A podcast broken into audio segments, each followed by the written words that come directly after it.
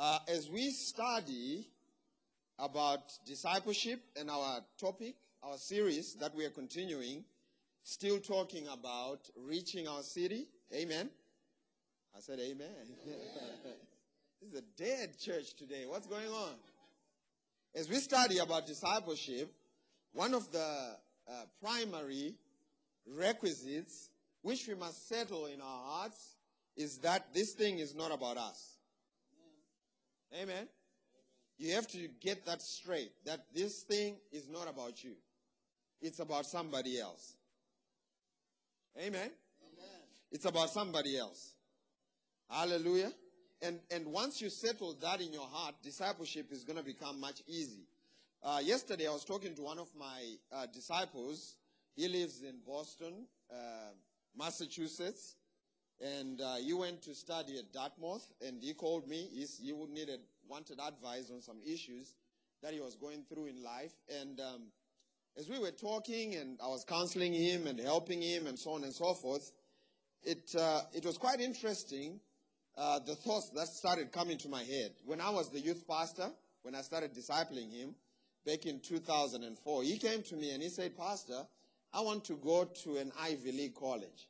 And at that time, I didn't know what Ivy League was.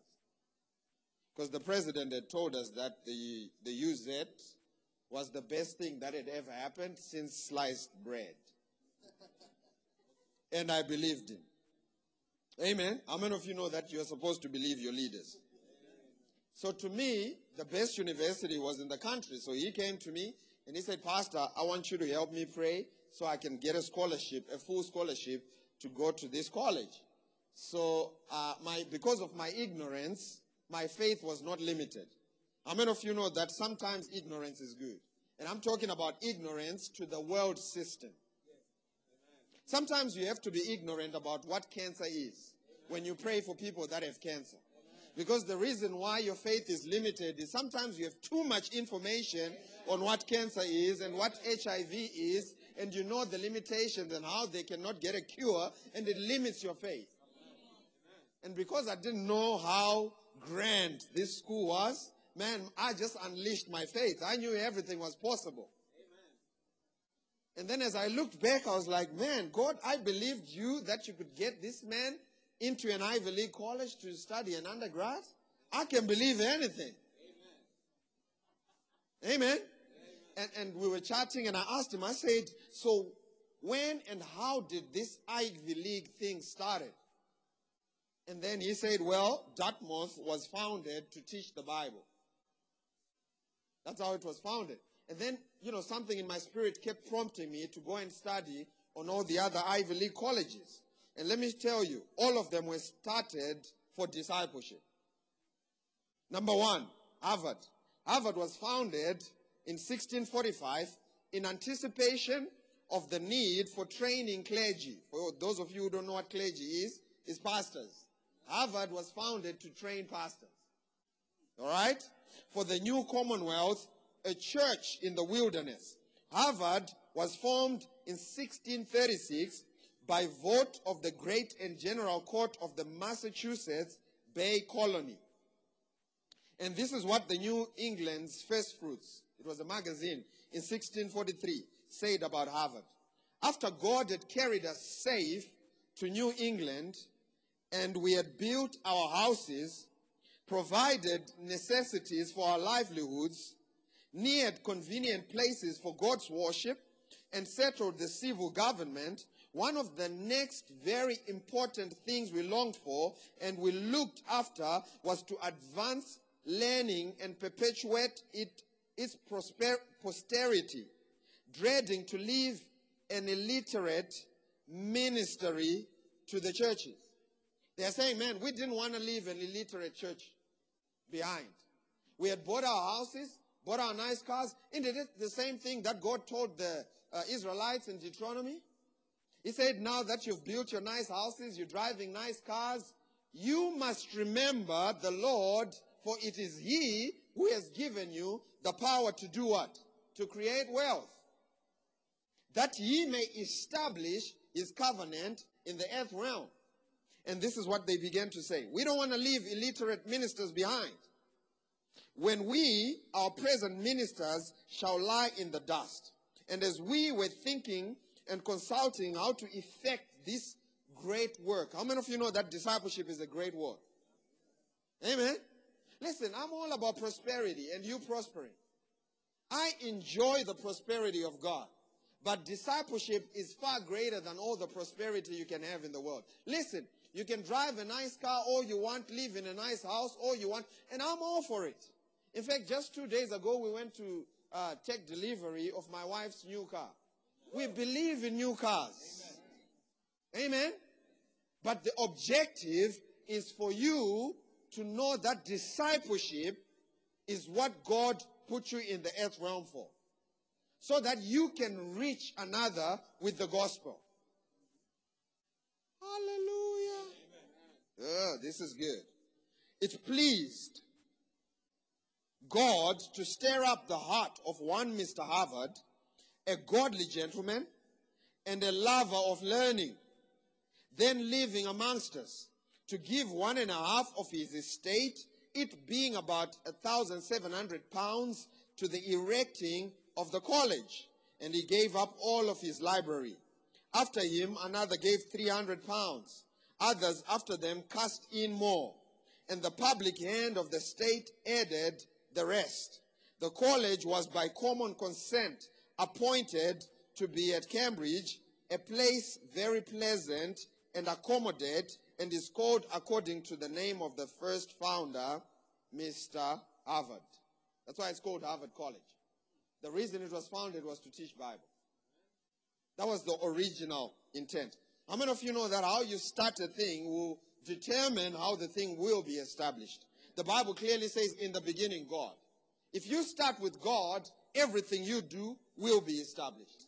They started in God, and Harvard today is the biggest, Pastor Trevor can correct me, endowment fund. It's probably the oldest college, it's the biggest endowment fund in the world. Biggest research center in the world. If you went to Harvard Business School, man, they'll train you. But what was the original intent? To train nations to understand the Bible. Let's move on to the next one. Yale. Yale traces its beginnings to an act of liberty to erect a college school passed by the General Court of the Colony of Connecticut on October the 9th, 19, 1701. While meeting in New Haven, the act was an effort to create an institution, watch this, to train ministers and laymen to be leaders in the church in Connecticut. Soon after, a group of 10 congre- congregationalists, in other words, a group of 10 pastors, ministers, Samuel Andrew, Thomas Buckingham, Israel Chauncey, Samuel Mather, Timothy Woodbridge, all alumni of Harvard met in the study of Reverend Samuel Russell in Branford, Connecticut, to pull their books to form the school library. Why was it founded? To train ministers. And not only that, to train laymen in the church so that they could take up ministry positions in the church, so that the gospel could be preached. Right after Yale, we have Princeton. The Presbyterian Church founded the College of New Jersey, later Princeton University in 1746, in order, watch this, to train ministers. These are the biggest institutions of learning in the world today as we speak. Bigger than Cambridge, bigger than Oxford, bigger than any anything you can think of. Ivy League is way bigger. I didn't even know that. Started doing my research and I found out. Why did they start? To train ministers. The college was the educational and religious capital of Scottish Americans. In 1756, the college moved to Princeton, New Jersey. Its home in Princeton was the Nassau Hall, named for the royal house of William III of England. And finally, Dartmouth, where my little uh, protege went to. Dartmouth was founded by Mr. Wheelock, a Puritan minister from Columbia, Connecticut, we had previously sought to establish a school to train Native Americans as missionaries. Listen, all of this great stuff is founded for the purposes of the God. What did Jesus say? He says, Whoever shall lose father, mother, husband, wife, house, anything for the purposes of gospel of the gospel, what will happen? Is going to get a hundredfold now in this life and eternal life in the life coming after. Amen. You do not lose by teaching another the gospel. In fact, you gain. Hallelujah. God has called you to be a disciple, a teacher of another. And as you do that, God will establish you. Just like Harvard, just like Yale. If you make it a number one priority to train somebody else, God is going to establish you. It's getting too cold in here. You mind switching it off? Hallelujah. Amen. I said hallelujah. Amen. So I'm excited that we are actually starting the uh, Charis Bible College with uh, Brother Andrew Wommack. And I mean, this is just a great opportunity for us to train the next generation with the gospel. Amen. And uh, for us to establish churches that will change nations. Why churches, Pastor T? We know that we are in the sixth uh, dispensation uh, of time in terms of the progression of how God outlined the world to be. In the beginning was the dispensation of innocence. Remember in the Garden of Eden with Adam and Eve. And right after the dispensation of innocence was the dispensation of conscience. Remember in the days of Noah? And right after the dispensation of the conscience was the dispensation of the promise. When God gave the promise to Abraham and he said, I am going to bless you so that you can become a blessing. And right after the, the dispensation of the promise was the dispensation of human government. Remember the Tower of Babel? They were trying to govern themselves. What does the Bible say about that? In Jeremiah chapter number 20, 23. It is not in man that walk to govern his own steps. In fact, the steps of a good man are to be ordered of the Lord. Amen. They tried it and the whole system collapsed. That was the human government transitioning into the dispensation of the law when God gave the Ten Commandments to Moses. Amen. And right after the dispensation of the law is the dispensation that you and I live in, called the dispensation of the church. God does everything He does in this dispensation through the institution of the church. He has called the church to be, watch this, stewards of His manifold grace. That was, that's what it says in Scripture. We are the stewards of His manifold grace. God has called the church to do the work of the ministry in this dispensation. It is also known as the dispensation of grace. And it started at the day of Pentecost. God relates to us through grace, through the lenses or the prism of grace. That's how God relates to us in this dispensation. And when this dispensation comes to an end, the whole church is going to be raptured, taken out of the earth. The Bible says in the twinkling of an eye, we are going to be transformed, receive glorified bodies. Man, just change, just boom, become Superman in a moment. And he says we'll be uh, uh, ascending, ascended to heaven to go to God, and God will judge each and every man who will have ascended. And when God, guys, ladies and gentlemen, hear me very well. If you see yourself at Judgment Day standing before God, congratulations, you've made it. The word judgment in the Greek is the Greek word bema, which means rewards. When you're standing before God in the reward center, it will be for God to give out rewards for all of the works that you and I will have done in the earth realm. Amen. Wherever you visit in prison, Jesus said you visited me, and you will get a reward for that. Wherever you give a cup of water and they are in need, Jesus said you've given the water to me, and you'll get a reward for that.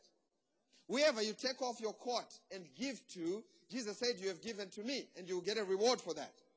We'll be standing before God in his reward center. and God will be giving out rewards. So don't waste your time trying to judge people. God will take care of that. Amen. Remember the story where the farmer went to plant wheat and the uh, enemy came and planted weeds in the night? What did Jesus say? He says, Don't waste your time trying to pluck out weeds. A lot of us are wasting too much time trying to pluck out weeds instead of going out to waste time preaching the gospel. Amen. A lot of us spend a lot of time discussing how pastor this is not such an anointed man of God, how that pastor is a false prophet. Man, you could use that time to actually preach the gospel and leave all of that for God to take care of in due season. Amen. The Bible says in the end times, God will take care of that. It's not our responsibility. Our responsibility is to go out into all the world and watch this, preach the gospel to how many? Every creature. That's your job. Hallelujah. And after we've been uh, uh, ascended, raptured into the heavenlies, uh, the Bible says there will be seven years of tribulation, and you and I won't be here. Amen. The Bible says, man, just pray that it doesn't happen to you while you're pregnant or in winter. This is what Jesus said. He said it's going to be terrible. He says the times are going to be uh, worse than anything that has ever been experienced in the earth realm. And I mean, we've experienced some pretty graphic, crazy stuff in the earth realm. I mean, think of the days of Hitler, Mussolini, and all those guys. I mean, people dropping bombs, atomic bombs in Hiroshima and stuff like that. Jesus said it will be worse than anything that has ever been experienced, those seven years. And after the seven years, you know, the nations will gather up to try and attack uh, Israel, and then Jesus will ascend with all of us. We will be the soldiers in his army. Behind him. He'll be riding on the white horse, and we'll be behind him, just riding with him, going to Israel to defend Israel. Amen. Man, that gets me excited. I look forward to that day. But guess what? Before we even get to that day, let's leave the dispensation we are in. And the dispensation we are in is the dispensation of the church. And everything God does in this dispensation, He is doing via the institution and the instrument of the church. I always laugh at my friends uh, who run para ministries who always have all these things to criticize about the church today. Oh, the church has done this, the church has done that. And I always say, you know what? Your church might be messed up, but just like in the days of Noah, I mean, that ship was a mess because all those animals would make their poo on the ship, relieve themselves. But let me tell you, it was the best place to be at the time. Amen. As much as the church is messed up, let me tell you, you want to be in church. Because this is where it's at. Listen, I know why I, I pastor a church. If you went to a lot of pastors and asked them, why do you plant churches? Why do you pastor a church? They won't tell you. They don't know. Just that, because that's what the pastor next door does. I know why we plant churches and we need to reach out to communities so we can bring them into the church. Why? Because that's how God is dispensing His grace in this dispensation through the church. He did it in the dispensation of the law through the nation of Israel. He is doing it right now through the church. Hallelujah. Amen. Oh, that was just a theology lesson. Amen. I hope you can master that. Let us go now to Ephesians chapter number 3. Speaking of the dispensation of the church. Ephesians chapter number 3.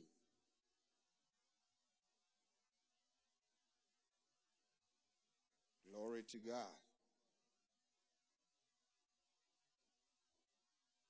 Ephesians chapter number 3. I'm going to read from verse 3. From verse 3 to 6.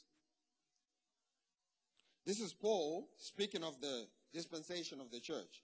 And this is what he says How that by revelation he made known unto me, this is Paul speaking, the mystery, as I wrote afore in a few words, whereby when you read, you may understand my knowledge in the mystery of Christ, which in other ages, that's, that word ages is the same Greek word dispensations. He's saying this thing called the church, dispensation of the church, was in other ages not men known unto the sons of men. Now, this is awesome. This is awesome for anybody who reads the Bible. This is why they wanted Jesus to set up rule and reign when he was walking down the earth. Because they thought that Jesus has come, had come to transition them direct from the dispensation of the law into the millennial rule of our Lord Jesus Christ. Oh, I forgot to tell you. The seventh dispensation is called the millennial rule of our Lord Jesus Christ, where Jesus Christ himself will come into the earth realm and set up a government. Amen. And the Bible says you will run the government in a perfect environment. No needs, no sickness, no disease. But let me tell you, the Bible says even in that perfect environment, some will still disobey and deny him as the true king and the true prince of peace. See, a lot of people think, well, Lord, if you just if you just make my life perfect, then I'll obey you. If you just give me a vision, then I'll start laying hands on the sick. If you just do something, give me a goosebump or just tickle me, then I will start uh, uh, uh, uh, preaching the gospel to other people. If you can't do it right now, like what Brother Henry was saying, if you're not faithful where you are now, if you're not preaching the gospel to other people now, even if we made you a pastor, you would still not preach the gospel to everybody else. Amen. So the Bible says some will still disobey him. And after all of that, we will still have another judgment. But this one will be before God on what is called the great white throne. Now, that one will be a big one. See, because some will go to the left and some will go to the right. And you want to be the one and one of the ones that are going to the right. Amen. The Bible says those that go to the left will go to a fire a pit of fire that burns for all eternity. Amen. As I was meditating today and reading on some stuff, I discovered that there's a new religion that is called Chrislam, which is a combination of Christianity and Islam. And then I began to think of how radical Jesus was. Jesus didn't say there are many ways to go to God. Jesus said there is only one way to go to God, and I am that way. And he began to say, No one will go to the Father except by me. So according to Jesus' assessment and Jesus' judgment, either you're a Christian or you're not. Either you're going to heaven or you're going to hell. Either you serve God or you serve the devil. According to Jesus, there is no in between. And let me tell you, I don't want to test the system. well, Pastor T, uh, uh, you know, I don't believe that. Well, it's fine. You can test this. I'm not going to be the one testing the system because I don't want to find out when it's too late that I could have received Jesus Christ as my Lord and Savior and He would have changed my life. Amen. There's only one, one way to God, ladies and gentlemen, and it is Jesus the Christ. He is the Messiah. There is no other way. Your ancestors can't do it for you. Buddha can't do it for you. Muhammad cannot do it for you. Only Jesus can do it for you. He is the only way to the Father. Hallelujah. And here, scripture clearly says that the mystery was not known, made known to the people at the time. That's why they wanted Jesus to set up his government at the time. Remember, the sons of Zebedee came to Jesus and said, Lord, when you set up your government, when you become the prime minister of Israel, please put one of my sons on your left and one on your right so that we can run this thing. For them, you see, and I don't fault them because no one knew that God had a plan to set up church in the earth realm. It was a mystery revealed on the day of Pentecost. Boom! The Bible says, for which if the, the evils of this world, the, the princes of this world had known, they would not have crucified the Lord of glory. If they knew that God had a plan to set up churches in the earth realm, they would not have crucified Jesus. Why? Because now we have billions and billions of little Jesuses running around the earth, healing the sick, doing more than what Jesus did. Why? Because scripture says Jesus himself declared that these little Jesuses will do what I did, and greater than these shall they do because I go to my Father. Amen? And you know, like the moon, I'm just trying to show you the significance of the church. And hopefully, when we finish, you won't come to church late. Because you'll know how serious this is.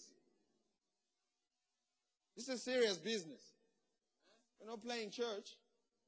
This is serious stuff. Amen.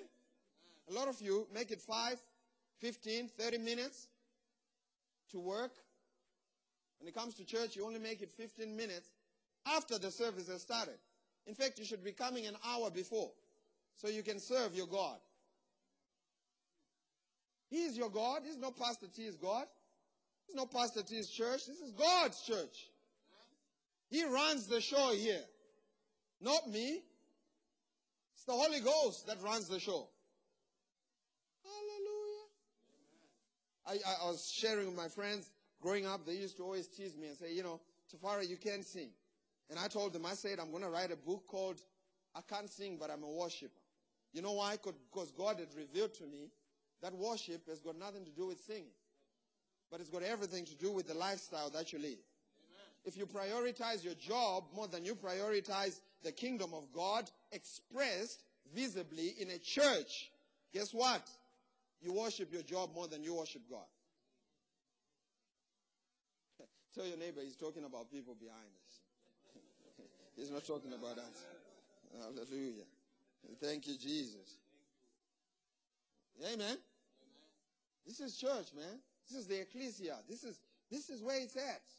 And Jesus himself said, I will build my church. It wasn't Pastor T's idea.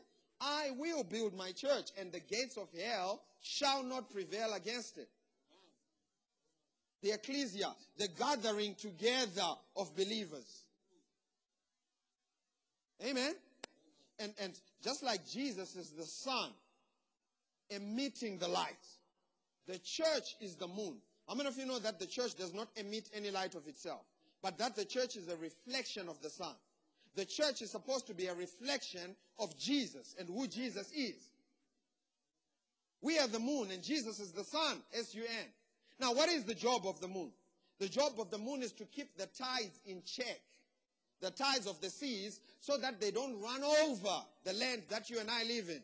What is the job of the church? The job of the church is to stop the evil, the tides of evil, from taking over our communities. As long as you and I are here and we can shanda masheke rebosa, as long as you and I are here and we can touch and agree on something, evil cannot take over our schools. Evil cannot take over our communities. But when the rapture happens, the Bible says the church will be taken out of the earth realm. Evil will prevail. That's why those times will be worse than any other time that has ever been experienced. Because right now, when evil tries to prevail, we get together, touch and agree on something. The kingdom of God is established and it checks the tides of evil. But once that moon is taken out of sight, once that church is raptured and removed, evil is going to take over. For those seven years. Listen, we ain't playing games. When we come together, we're doing some work. When we declare a prayer meeting and we get together, touch on these prayer requests, we're doing some work. We're stopping the tides of evil from taking over our communities, from taking over our families, from taking over our bodies, and watch this, from taking over our bank accounts. That's the job of the church. And when you get this perspective, man, you will value the gathering of believers. And let me tell you, church is not a building. Because once the church is raptured, there will still be church buildings. We don't need buildings to have church. All we need is two to touch and agree that Jesus Christ is Lord. We have a church. Every Thursday we have churches in homes and we call them life groups. Hallelujah. That's what the church is. Amen? And this is the mystery. Go with me to Second Corinthians. Man, I have a lot for you today. First Corinthians chapter number 2. Still speaking of this dispensation that you and I live in. Hallelujah. Thank you, Jesus. First Corinthians chapter number 2. I'm going to read from verse 7. Ah, Jesus. Everybody has a part to play. Amen. Everybody. How many of you have ever watched the movie Rush Hour? Ever watched it with Chris Tucker and uh, what's the other guy? Jackie Chan? Remember the soundtrack at the end? Everybody was kung fu fighting. And everyone in the room is kicking. Just everybody's doing something. That's the picture of the church. Everybody should be doing something, discipling another. Everybody kung fu fighting. Hallelujah. Verse 7. But we speak the wisdom of God in a mystery, even the hidden wisdom, which God ordained before the world unto our glory, which none of these princes knew. For if they had known it, they would not have crucified the Lord of glory. But as it is written, no eye has seen, no ear has heard, nor has it entered into the hearts of man the things which has which God has prepared for them that love Him. A lot of religious preachers quote this scripture and they stop right there. No eye has seen, no ear has heard, nor has it entered into the hearts of men the things that God has in store for you. In other words, your eyes ain't going to see nothing. Your ears are not going to see anything. It's not going to get into your heart. But that's not what this scripture is saying. How do I know that? Keep reading. But God has revealed what no eye could not see, what no ear could never have heard, nor could it have entered into the hearts of men. God revealed it. And we can see it. We can hear it. It can enter into our hearts. God has revealed them unto us by his Spirit, capital letter S, the Holy Spirit. For the Spirit searcheth all things, yea, the deep things of God. For what man knoweth the things of man, except the Spirit of man which is in him? Even so, the things of God knoweth no man but the Spirit of God. Now we have received. Someone shout, I have received. Not the Spirit of this world, but the Spirit which is of God, that I might know the things that are how much? I didn't hear that. I didn't hear that things that are freely given to us by God. That's the dispensation of the grace of God, where God has prepared certain things for you, and watch this, He has freely given those things to you, including salvation. The Bible says Jesus Christ was crucified before the foundations of the world. And that's the grace of God. The grace of God is God Himself doing stuff for you without your cooperation. Amen. See, because any plan between two individuals is as strong as the weakest link. Any marriage between two people is as strong as the weakest link. Any secret between two folk is as well kept as the weakest link. So you know what Jesus did? The Bible says God looked on his side and there was no equal. Looked on the other side, nobody.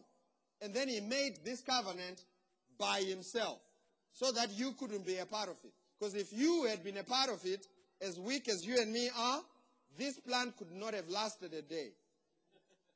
Remember, he tried it with Adam. How long did that take? So the Bible says he swore by himself, for which it was impossible for God to lie.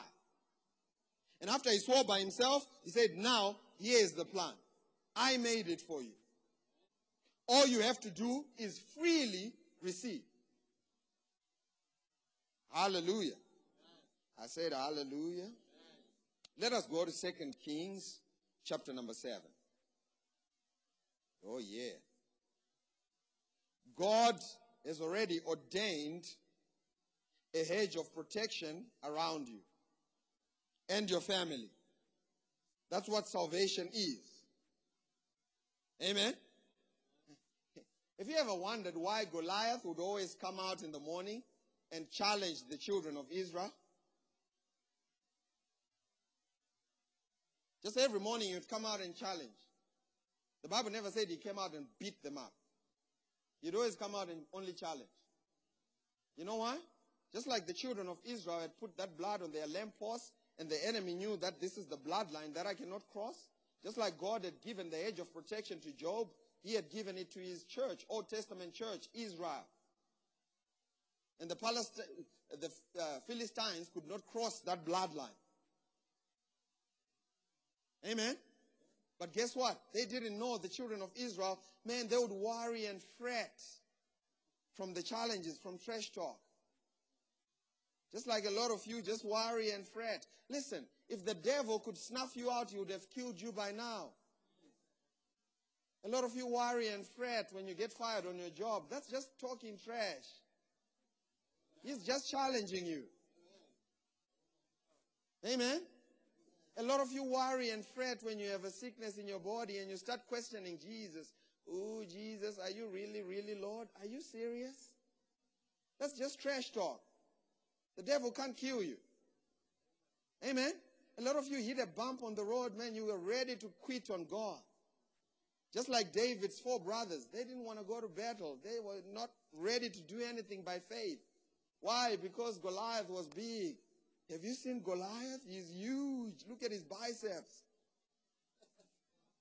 And they were focusing on what Goliath was saying and his challenges without focusing on what God had ordained, his grace to protect them and everything that they own. Someone shout, I am protected. And you better stay in the protection. You know how you stay in the protection? Every born again believer is in relationship with God. But not every born again believer is in fellowship with God. Remember the story of the prodigal son?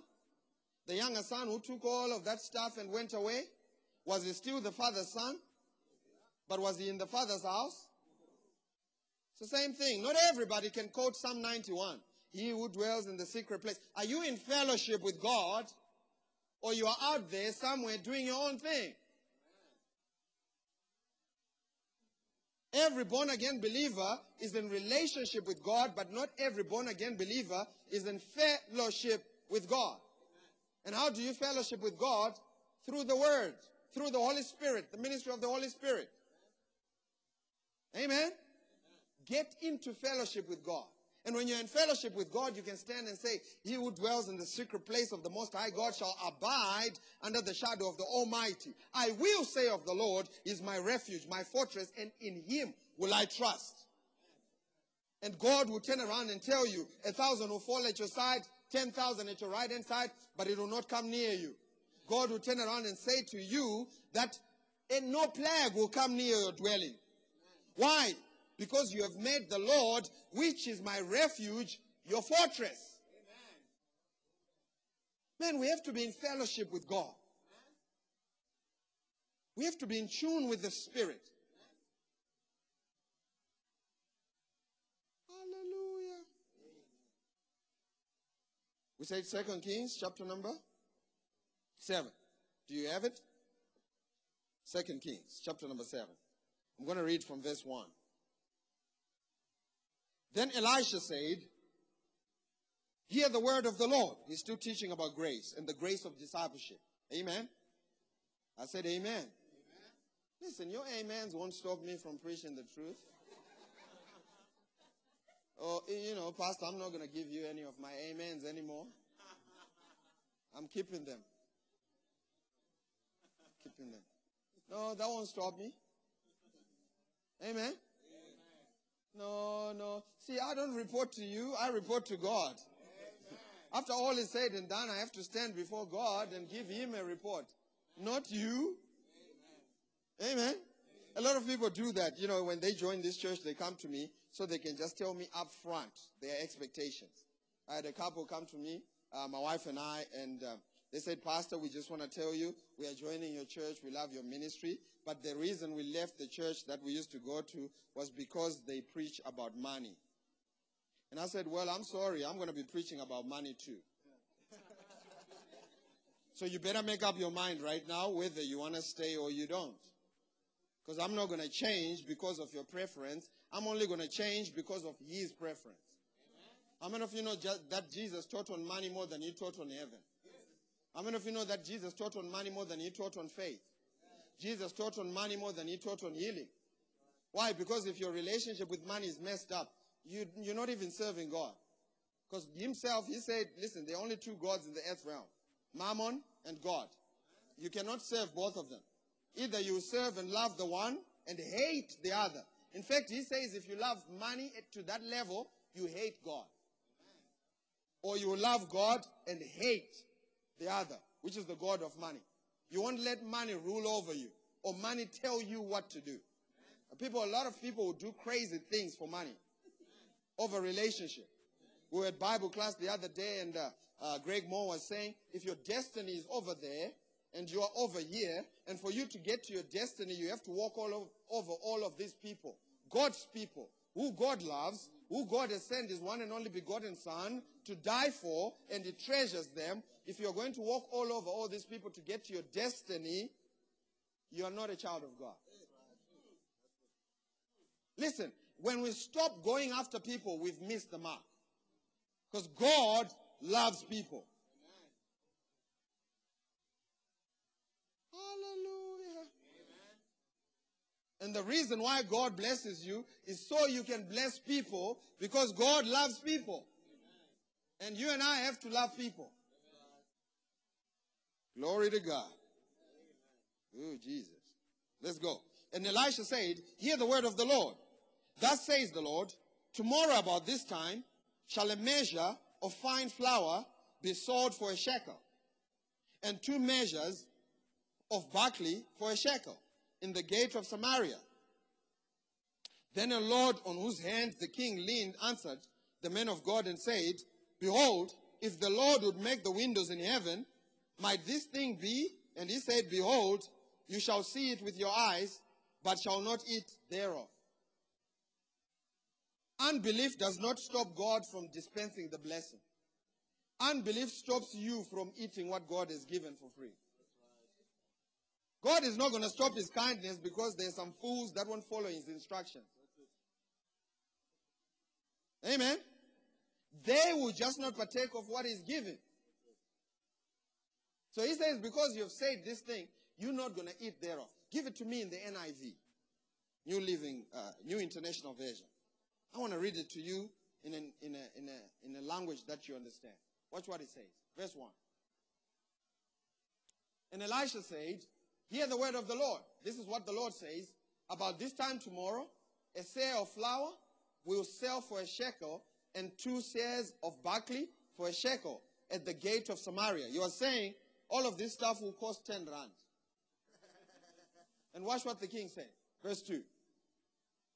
The officer on whose arm the king was leaning said to the man of God, Look, look, look, look, look. Even if the Lord should open the floodgates of heaven, in other words, even if the Lord gathered all of the power in heaven, oh Jesus, watch what it says. Could this happen? Even if your God gathers all of the power, we stop all the refrigerators in heaven, stop all the TVs, stop the stove so we can save up power to send to the earth realm. If the Lord did that, this thing is still not possible.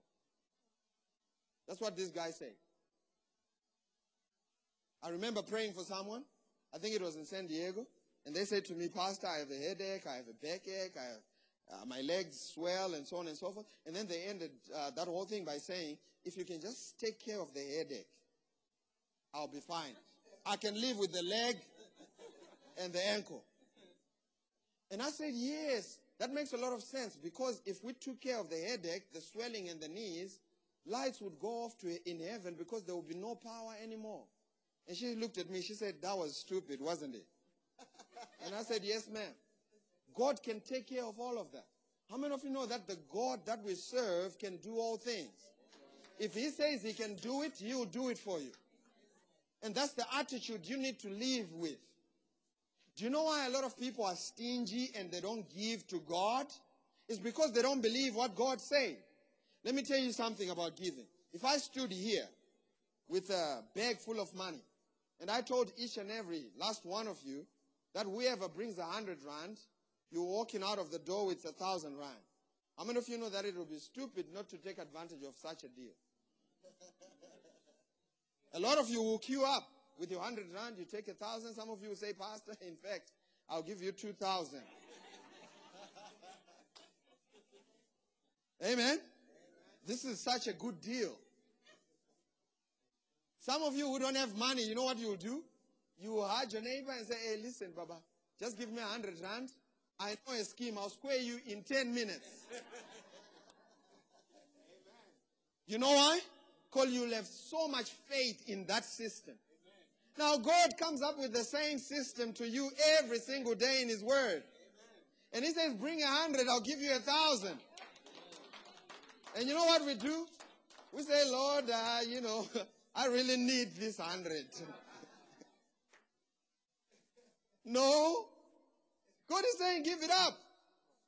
And we say, ah, no, Lord, you know, no, no, I'm not going to do it. This was his attitude. Watch what happens. Verse 3. And then there was four lepers at the entering in the gate.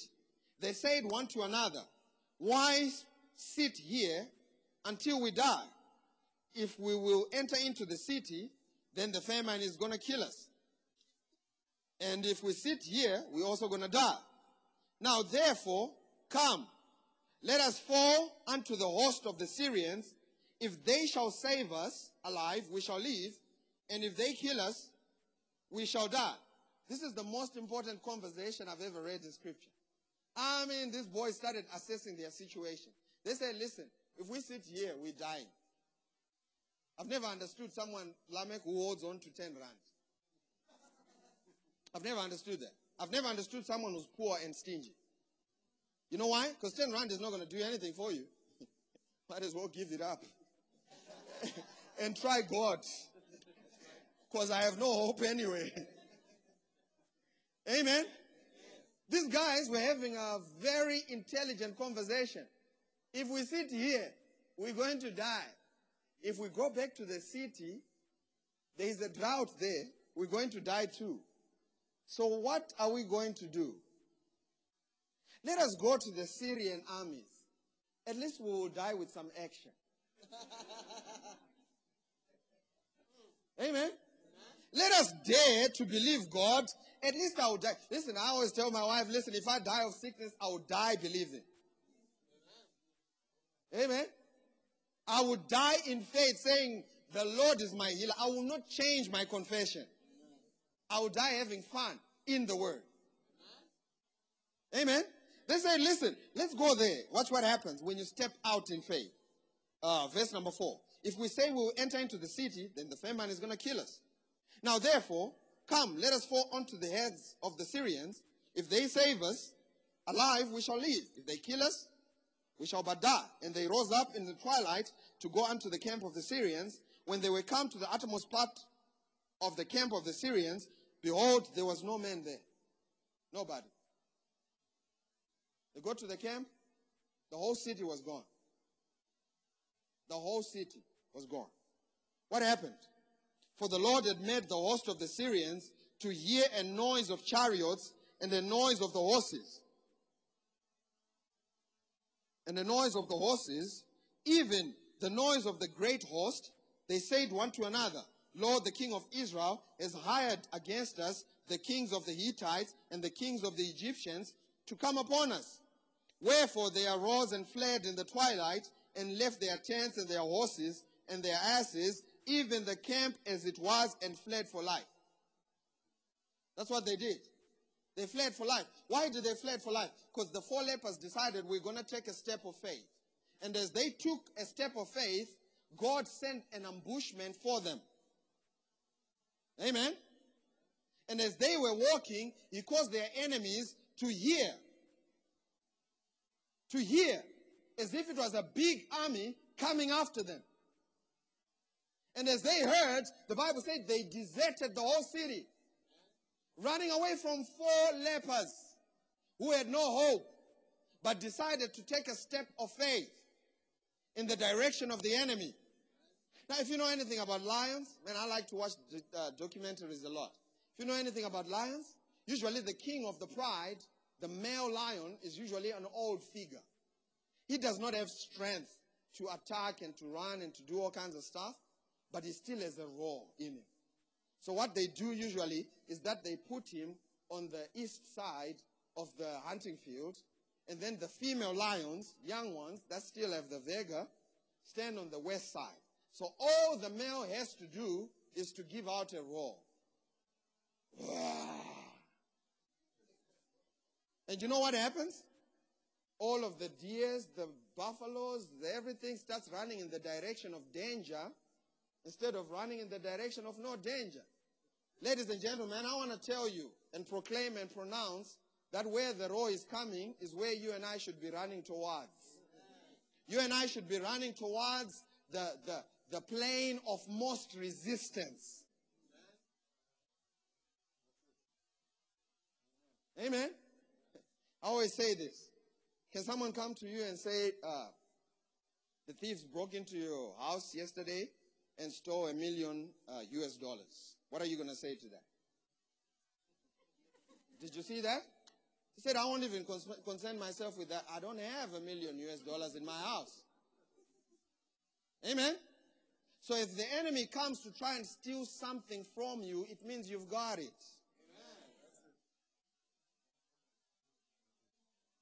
Use his strategy on him. If he's trying to steal anything from me, whatever he's trying to steal from me, it means I have it.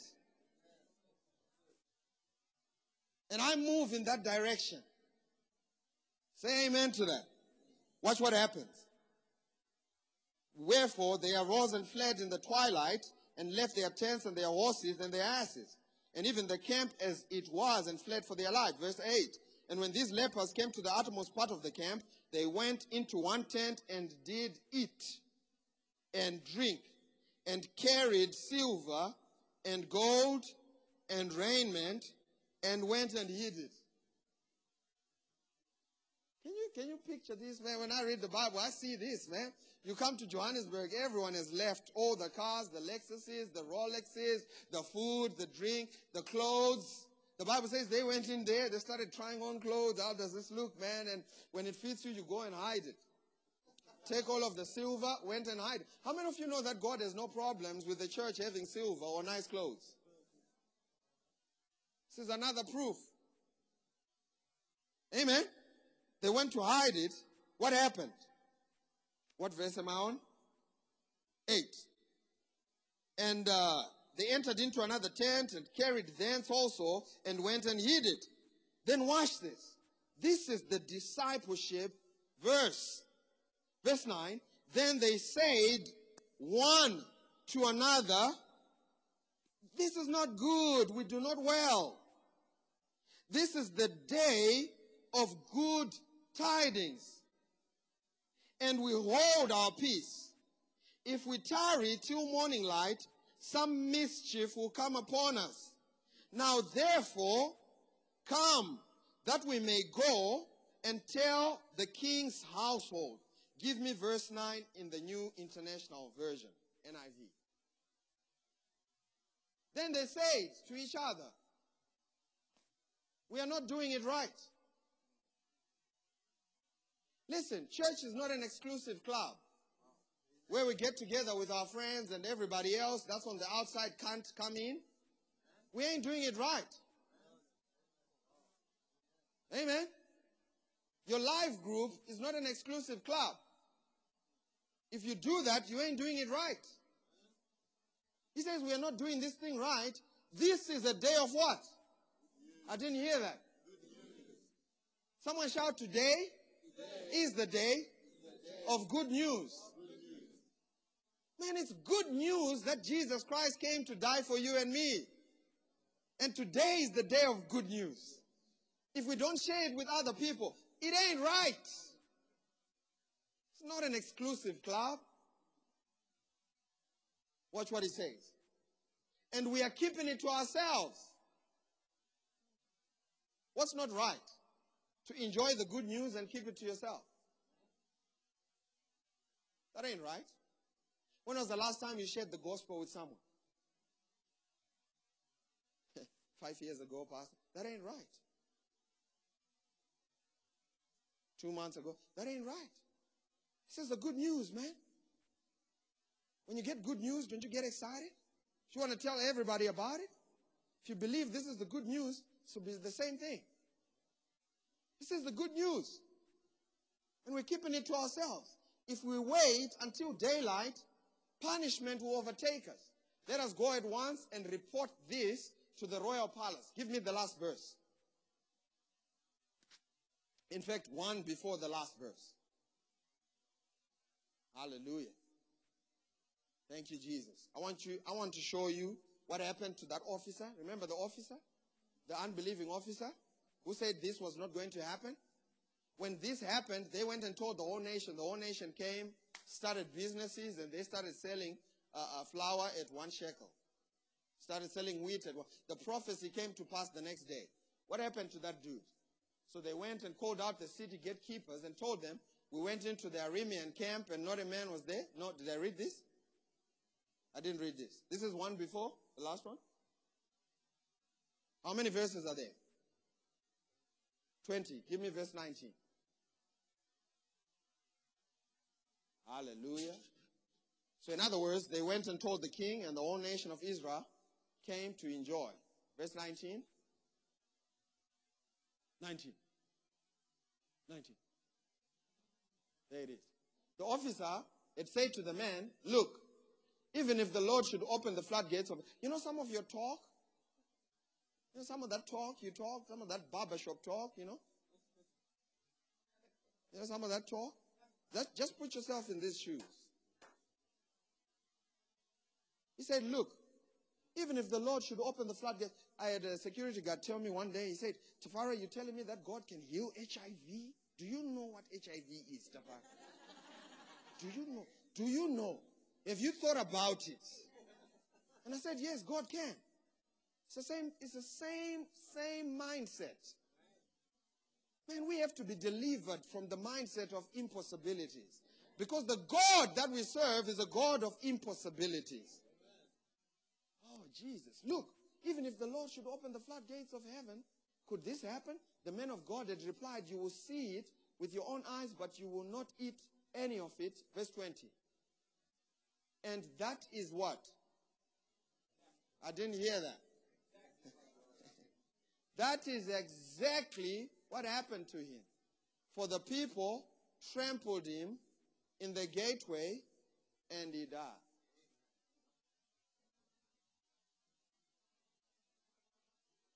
I wish today was a teaching on confession. Man, I'd have told you the power of your tongue.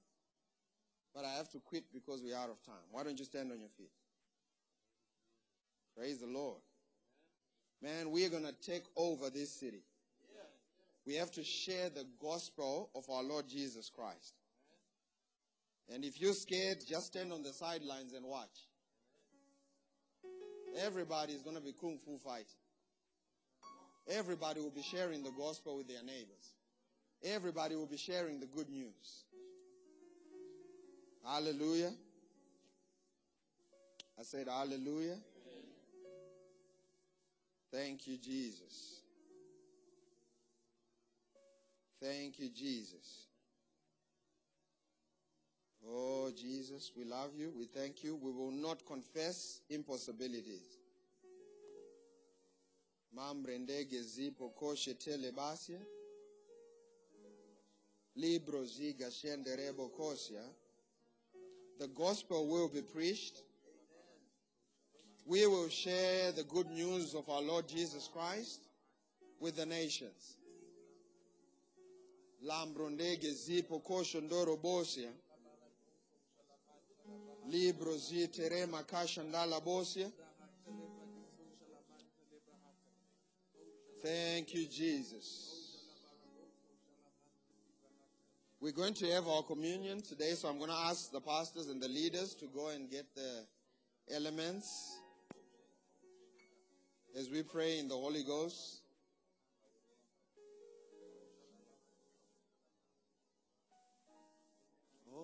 The blood of Jesus.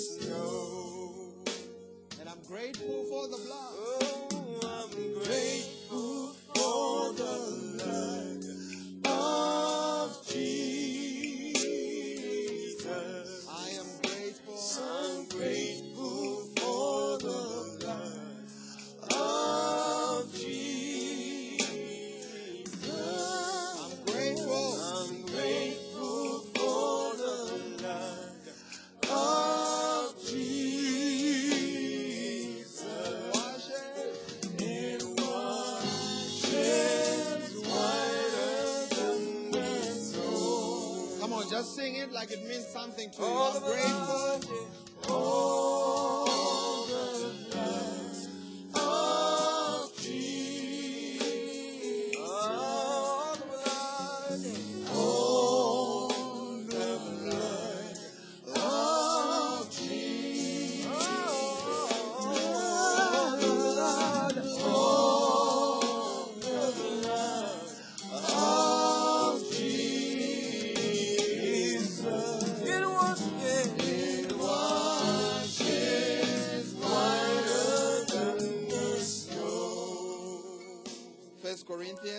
Chapter number 11 from verse 24 to 25.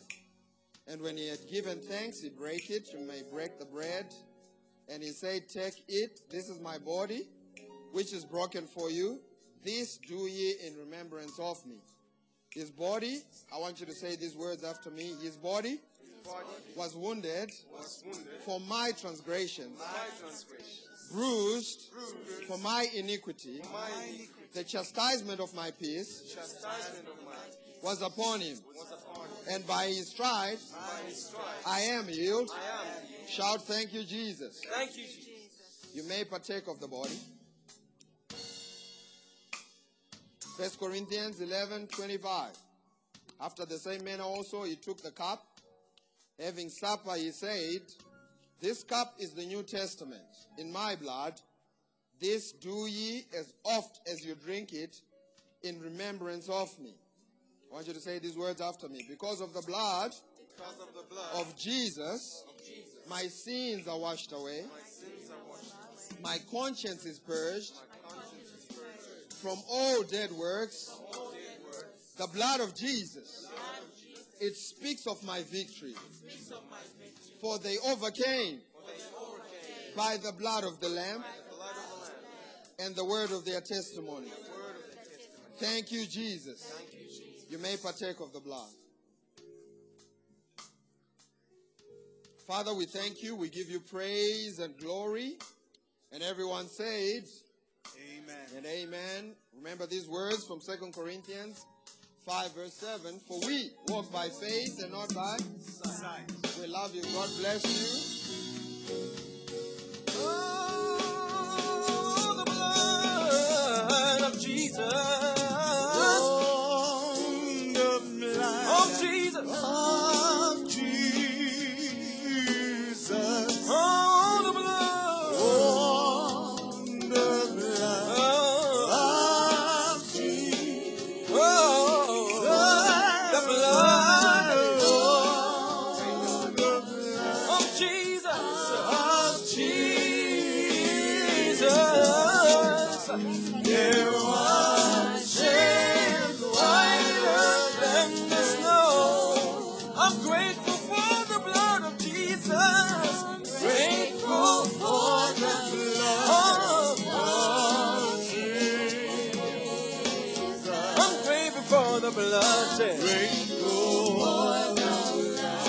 the God.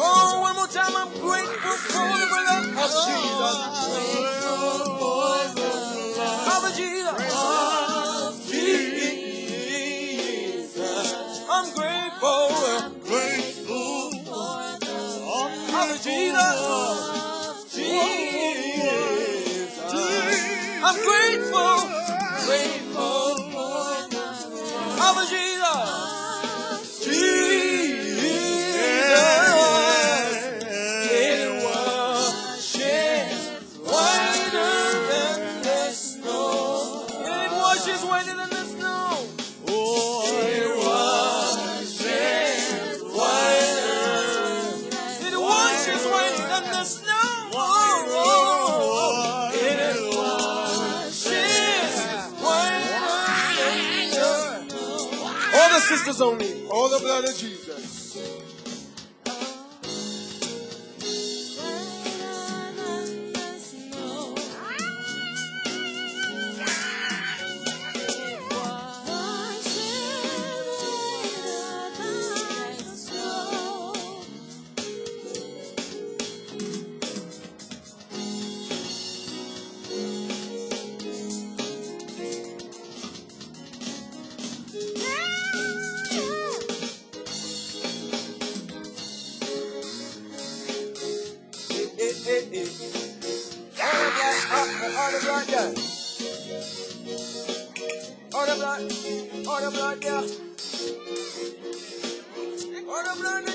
sou eu.